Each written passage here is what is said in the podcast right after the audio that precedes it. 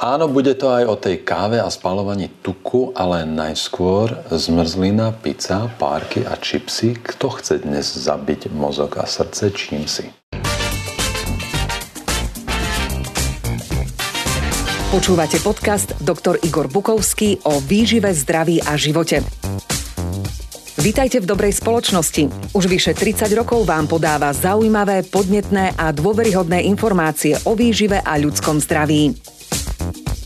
Každá časť nášho podcastu prináša horúce novinky, pripomína staré pravdy a ponúka inšpiratívne myšlienky a zamyslenia o svete okolo nás.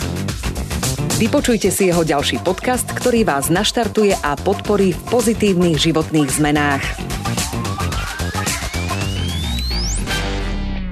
Dobrý deň a vitajte. Mám na dnes tri zaujímavé správy z oblasti výskumu zdravia a výživy, ale najskôr dovolte krátky komentár. Deti, žiaci a študenti majú už druhý rok školský život a celý svoj život na ruby. A s nimi aj ich rodičia, ale tí už majú svoje vzdelanie a život nastavený do nejakých kolají, aspoň teda mali by. A ja sa teda stále pýtam, kto bude zodpovedný za to, že skoro 400 tisíc detí, žiakov a študentov má rozbitý život. Už druhý rok vyučovanie bez osobného kontaktu. Už druhý rok žiadna maturita. Totálny rozvrat výučby školstva režimu pre detí a mladých ľudí a poškodenie ich budúcnosti.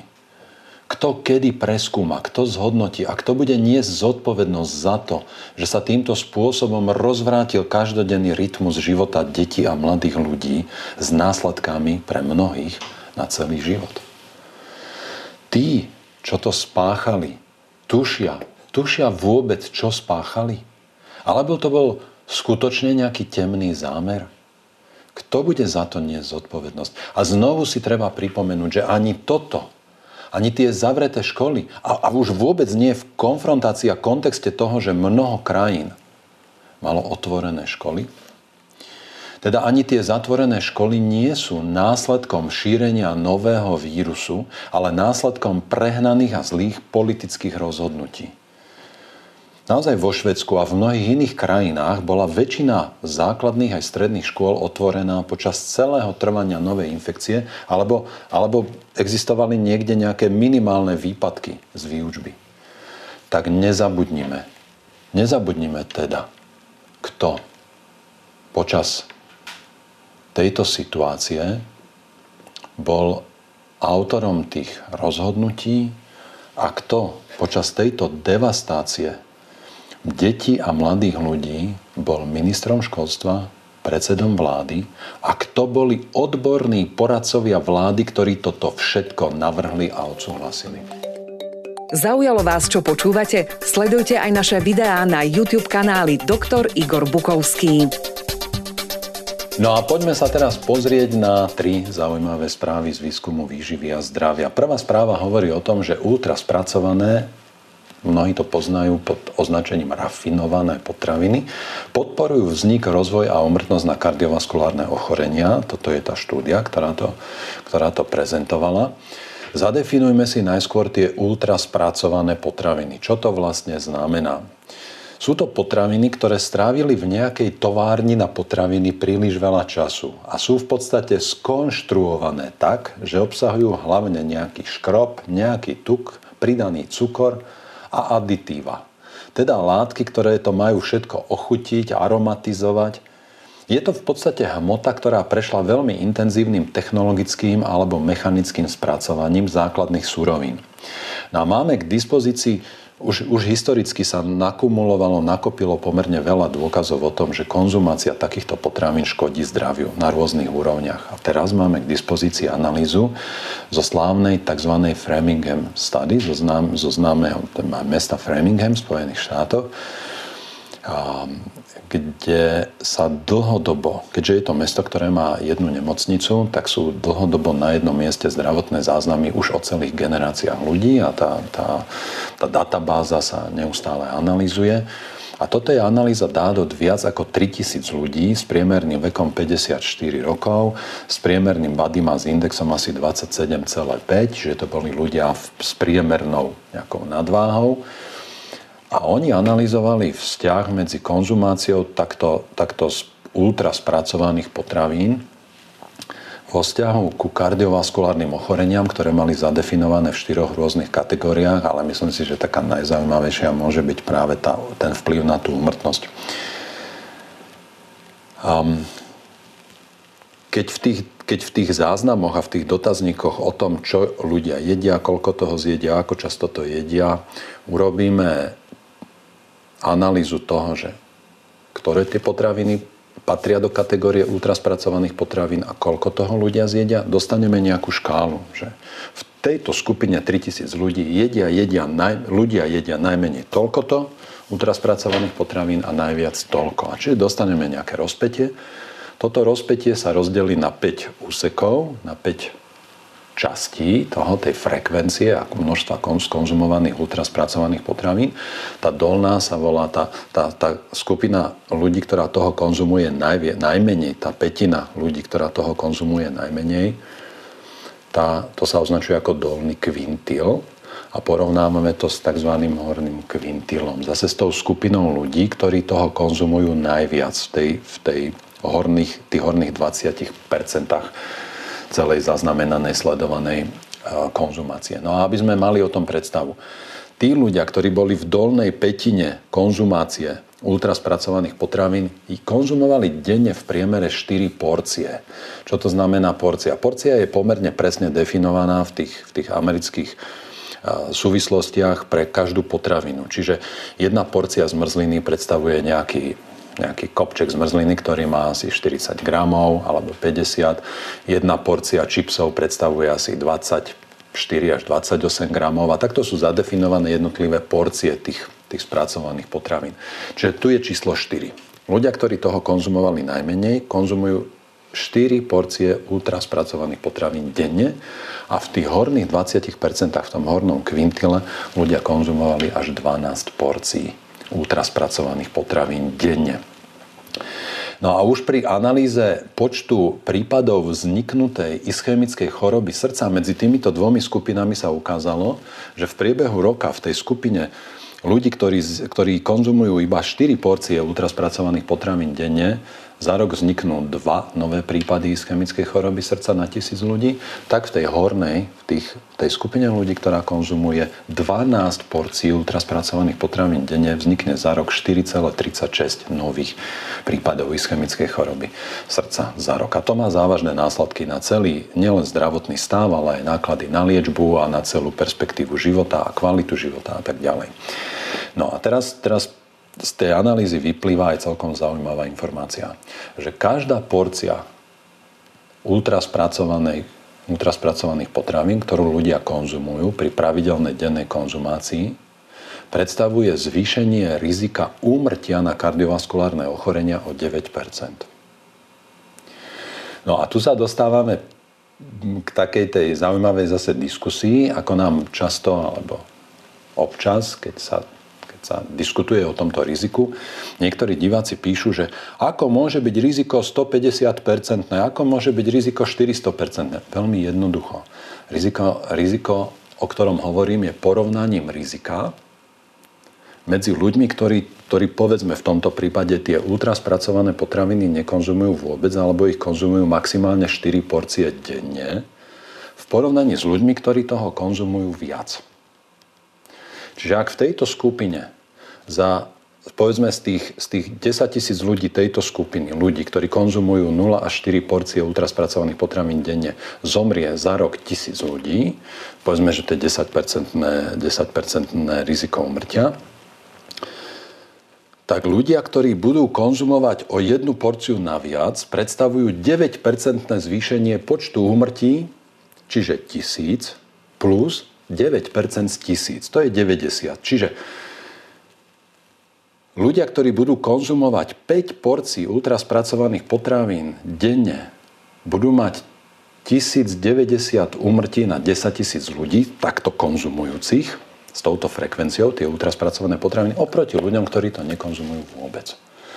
A tak ďalej. Čiže skupina ľudí, ktorá bude jedávať 30 porcií ultraspracovaných potravín denne, to znamená jedia v podstate len takéto veci, tak v porovnaní s ľuďmi, ktorých sme si zadefinovali, že ich zomiera z 10 tisíc tisíc, tak z tých 10 tisíc ľudí, ktorí budú jesť 30 porcií ultraspracovaných potravín za deň, zomrie 3700. Čiže to riziko je 370%. Je to takmer štvornásobne viac. Čiže to riziko môže rásť aj, aj násobkami, nielen, nielen o 100%. To riziko môže skutočne narásť aj o 200, o 300, o 400, aj o, o 800, aj o 1600%. Pretože porovnávame dve skupiny ľudí. Ale samozrejme platí, že aj z tej skupiny ľudí, ktorí by jedli iba ultraspracované potraviny, budú aj takí, ktorých zrazí auto, alebo sa zabijú na motorke či bicykli, alebo ich prosto napadne a zabije medveď. My, my z iných výskumov vieme, že ultraspracované potraviny podporujú obezitu, že konzumácia potravín, ktoré sú takto technologicky spracované, um, ľahšie vytvára obezitu a nadváhu z veľmi jednoduchého dôvodu. Je totiž oveľa ľahšie sa prejedať horálkami, ako sa prejedať jahodami, špenátom alebo orechmi. A keď už sa človek aj tak tými jahodami, špenátom alebo orechmi preje, tak zvyčajne nemá, nemá šancu skonzumovať toľko kalórií, ako skonzumuje v tých horálkach, alebo zmrzline, alebo čipsoch, alebo pici, alebo, alebo, alebo. Ak sa tá rafinovane namiešaná zmes škrobu, cukru, tuku a syntetických árom a príchuti dostáva do kontaktu s našimi zmyslovými bunkami, je to v mozgu taký obrovský výbuch chemikály, ktoré spôsobujú pôžitok, uznanie, odmenu a túžbu, že sa tomu nedá odolať. A veľmi ťažko sa to zastavuje. A navyše, každé takéto jedlo nás programuje k opakovaniu toho istého pôžitku.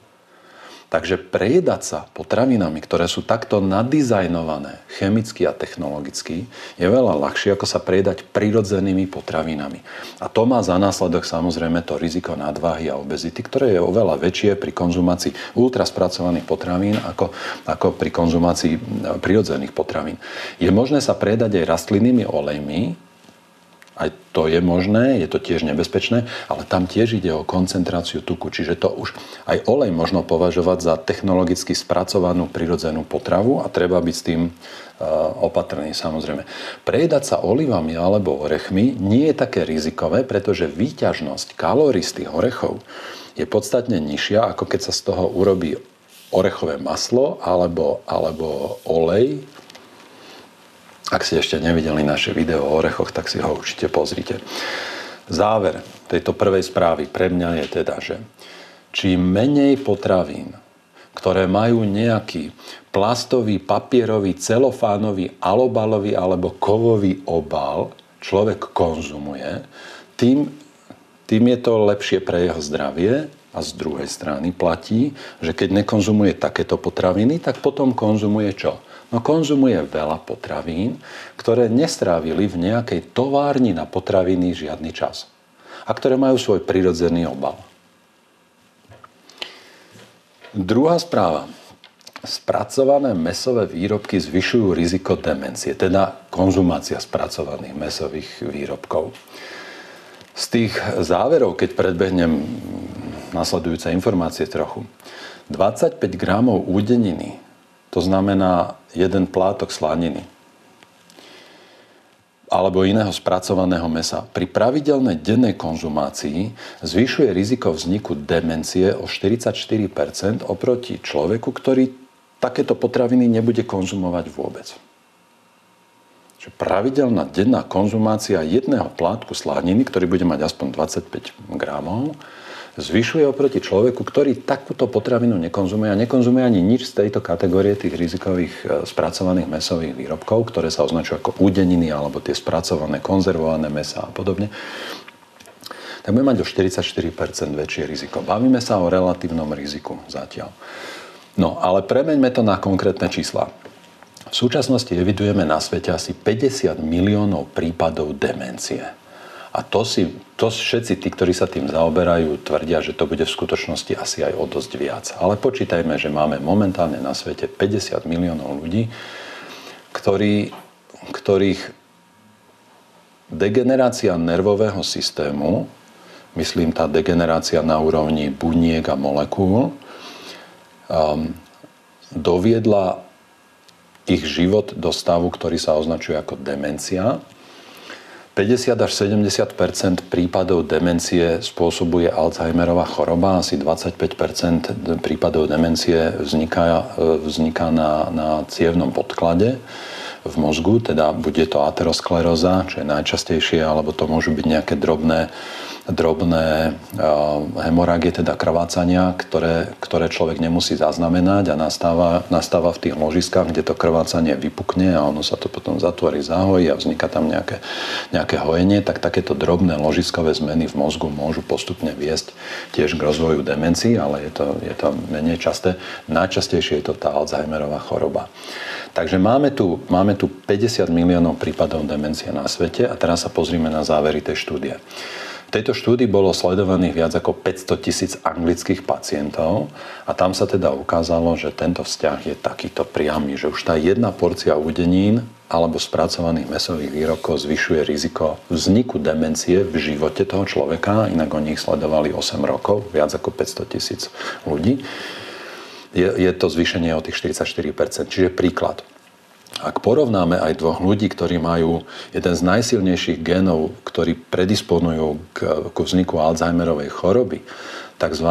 ApoE4 gén, ktorý, ktorý súvisí s apolipoproteínom v krvi, tak, tak, tak keď takíto dvaja ľudia budú sledovaní a jeden nebude vôbec konzumovať udeniny a spracované mesové výrobky, má zvýšené riziko vzniku Alzheimerovej choroby oproti bežnej populácii, lebo má gén k tomu. Ale keď takýto človek bude ešte navyše konzumovať aj udeniny a spracované mesové výrobky, zvýši si to riziko ešte na túto svoju situáciu o 44%. Aby sme to teda premietli už do toho čísla. Ak máme na svete 50 miliónov ľudí s demenciou v súčasnosti, ak by teraz celé ľudstvo začalo jesť plátok slaniny každý deň, nielen, že nemáme toľko slaniny, ani toľko zvierat, ktoré, z ktorých sa vyrába slanina, ani, ani nemáme toľko krmiva pre toľko zvierat, z ktorých sa tá slanina robí, ale znamená, znamená to, že by pribudlo asi 22 miliónov ľudí s demenciou na svete. A, a najmä ten, ten prípad Alzheimerovej choroby je, je stav, ktorý sa označuje ako terminálna choroba, v tom zmysle, že to nemá liečenie. Čiže keď sa to rozvinie, tak to už potom ide svojou cestou. Môže to ísť pomalšie, môže to ísť rýchlo, môže to ísť v skokoch, ale neexistuje liečba a vieme, že Alzheimerová choroba naozaj nie je nejaký humor. Je to ťažká situácia, ktorá, ktorá nadmerne zaťažuje spoločnosť, aj okolie a ničí rodinu.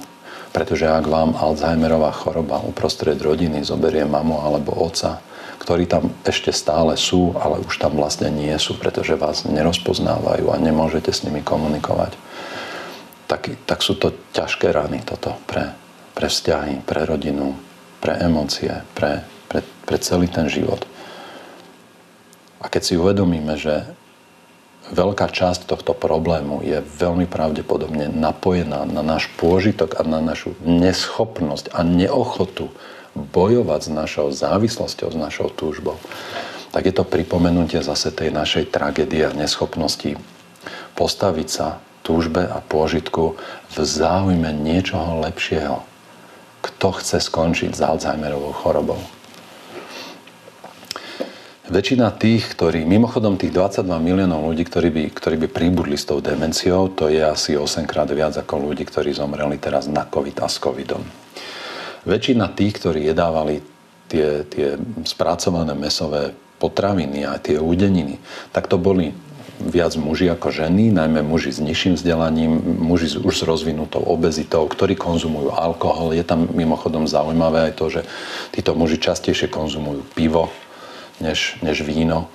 A, a ich stráva bola charakterizovaná aj tým, že konzumovali veľký podiel živočišných bielkovín, že v podstate v strave nemali nejaké strukoviny a podobne. Čiže áno, toto všetko sú rizikové faktory, ktoré v tom hrajú úlohu, ale vedci tvrdia, že samotná konzumácia údenín a mesových spracovaných výrobkov, keď sa, keď sa aj ako keby odpoja všetky ostatné tie faktory, tak má tento zásadný vplyv. No a, a keď by sme teda už ale hovorili o tom absolútnom riziku, tak áno, koľko ľudí z tisíc ľudí bude mať rozvinutú demenciu? A k tomu 44% naviac nie je také veľké číslo, ale, ale v tom celom naozaj hrá, hrá úlohu aj to, ako sa stravujeme, akú máme fyzickú aktivitu, ako si, ako sa vysporiadame s pandémiou spánkového deficitu, ktorý prispieva ku vzniku Alzheimerovej choroby. A potom je otázka, že ak toto všetko robím dobre, na čo mám jednu vec robiť zle? Alebo z druhej strany, ak toto všetko robíte zlé, tak, tak prečo ešte si k tomu všetkému pridávať ďalšie vážne riziko?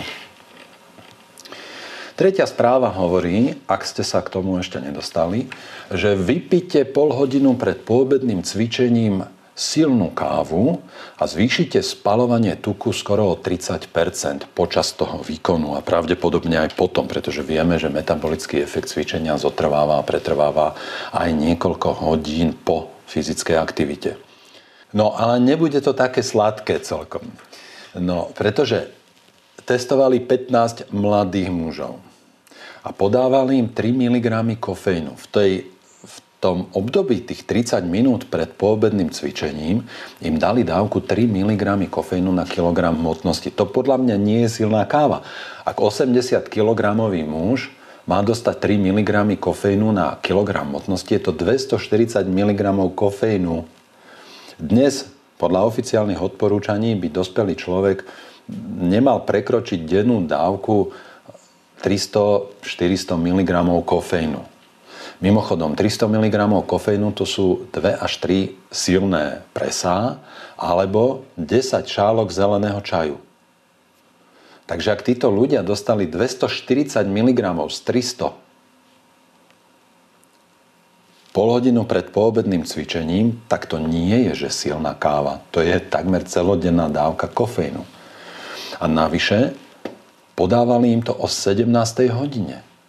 A ja som si istý, že takúto dávku 240 mg, ktorá, ktorú človek skonzumuje o 17. hodine, nemôže za normálnych okolností zmetabolizovať ľudský organizmus do, do povedzme 11. alebo 12. večer, keď väčšina ľudí chodí spávať. Čiže, a toto už nikto v tej štúdii nesledoval. Čiže je veľmi pravdepodobné, že ak by ste naskočili na takúto správu, ktorá sa mimochodom prevalila zase cez všetky svetové médiá, pretože to je fantastická správa, dajte si kávu, dajte si silnú kávu pol hodinu pred cvičením a spálite o 30% tuku viac, ako keď si tú kávu nedáte, môže znieť ako veľmi zaujímavá mediálna, mediálna taká bublina, ale treba do nej trochu pichnúť. Pretože z toho, čo doteraz vieme, podľa mňa treba urobiť varovanie a treba urobiť záver že ak by sme na toto naskočili, ak by sme toto odporúčali, ak by toto začala robiť väčšina ľudí, že si o 5. hodine po obede, o 17. hodine dajú 240 mg kofeínu a jedna plechovka Red Bullu má 80 mg. To znamená, mali by ste vypiť 3 plechovky Red Bullu, mali by ste vypiť 3 silné kávy. To nie je jedna silná káva. To je 240 mg je obrovská dávka. Um, Vystavujete sa riziku, že, to, že ten kofeín vaše telo nedokáže zmetabolizovať a bez ohľadu na to, či zaspíte alebo nezaspíte v tom zvyčajnom čase, keď chodíte spávať, tak to naruší, naruší váš spánok, naruší to kvalitu spánku alebo to naruší architektúru spánku, tých spánkových cyklov, toho REM a non-REM spánku a, a tie elektrické aktivity v mozgu. A keď vieme, aké je to dôležité, nielen pre ukladanie informácií a čistenie mozgu od odpadu, ktorý počas dňa v tom mozgu a nervových bunkách vzniká, ale je to veľmi dôležité pre programovanie všetkých telesných funkcií, tak nie, nechceme sa oberať o spánok, nechceme zhoršovať jeho kvalitu, nechceme narušiť jeho štruktúru alebo architektúru. A navyše vieme, že človek, ktorý, ktorý sa zhoršenou kvalitou spánku alebo skrátením spánku alebo narušením tej štruktúry spánku dostáva do stavu chronického spánkového deficitu, tak má tendenciu začať priberať, pretože tento stav organizmus interpretuje ako nedostatok energie, ktoré sa, ktorý sa snaží kompenzovať konzumáciou kalórií, najmä v podobe niečoho sladkého a mastného. O tom máme dostatok dôkazov. Čiže toto robiť dlhodobo môže byť cesta k veľmi prekvapivému, prekvapivému a nečakanému efektu, že človek začne priberať. Myslím si, že cvičenie ráno nalačno síce spaluje trochu menej tuku ako cvičenie po obede s obrovskou dávkou kofeínu, ale urobí to ranné cvičenie oveľa lepší deň. A v súčasnom ťaživom mraku týchto životných okolností je to ranné cvičenie určite lepší nápad, aj bez toho kofeínu, lebo ráno si dávať kofeín nalačno pred cvičením mm, nemá žiadny zmysel, pretože sa kofeín e, prijatý v káve bude byť s vašim kortizolom, ktorý má vtedy pík, o tom sme už hovorili v jednom videu a toto, toto nedáva veľmi zmysel ani medicínsky, ani fyziologicky. A myslím si, že napriek, napriek tomu, že budeme spalovať o 30% menej tuku pri našom rannom cvičení bez kávy. Takže je to oveľa lepšie a rozumnejšie opatrenie v dnešných časoch. Ráno si dobre zacvičiť. No a na záver mám ešte bonus v podobe krátkeho úrivku z knihy Jordana Petersona 12 pravidel pre život fantastická vec, ak to ešte nepoznáte a nečítali ste ho. Počúvajte chvíľku zamyslenie o tom, čo to znamená povedať nie vtedy, keď nám niekto klame. Povedať nie vtedy, keď nám niekto skúša vnútiť pseudorealitu do hlavy a presvedčiť nás o svojom klamstve. Ak dokážete vyjadriť nesúhlas so šéfom, partnerkou či matkou, meníte sa na človeka, ktorý dokáže povedať nie v potrebnej situácii. Ak však namiesto, ak však namiesto nesúhlasu pritakávate, meníte sa na človeka, ktorý dokáže povedať len áno, aj keď je jasné, že je na čase povedať nie. Ak ste sa niekedy čudovali, ako úplne obyčajní slušní ľudia mohli robiť také zverstvá, ako strážcovia v gulagoch, alebo koncentračných táboroch, to dávam ja, tu máte odpoveď. Keď nastal čas a bolo nutné povedať nie, nenašiel sa nikto, kto by bol toho schopný. Ak zradíte samého seba, ak nehovoríte pravdu a žijete v klamstve, oslabujete svoj charakter. Ak máte slabý charakter, nepriazeň osudu vás zomelie. Budete sa skrývať, ale nenájdete žiaden úkryt. A potom zistíte, že robíte strašné veci. Iba tá najcynickejšia, beznádejná filozofia trvá na tom, že realitu možno vylepšiť pretvárkou. Takáto filozofia považuje bytie a stávanie sa niečím za to isté a pokladá ich za chybné. Pravdu vníma ako nedostatočnú a čestného človeka ako naivného. Táto filozofia má za následok endemickú skazenosť sveta, ktorú následne ospravedlňuje. Ďakujem vám aj dnes za pozornosť. Držte sa, nedáme sa. Lúčim sa aj dnes. Vypalá Vita.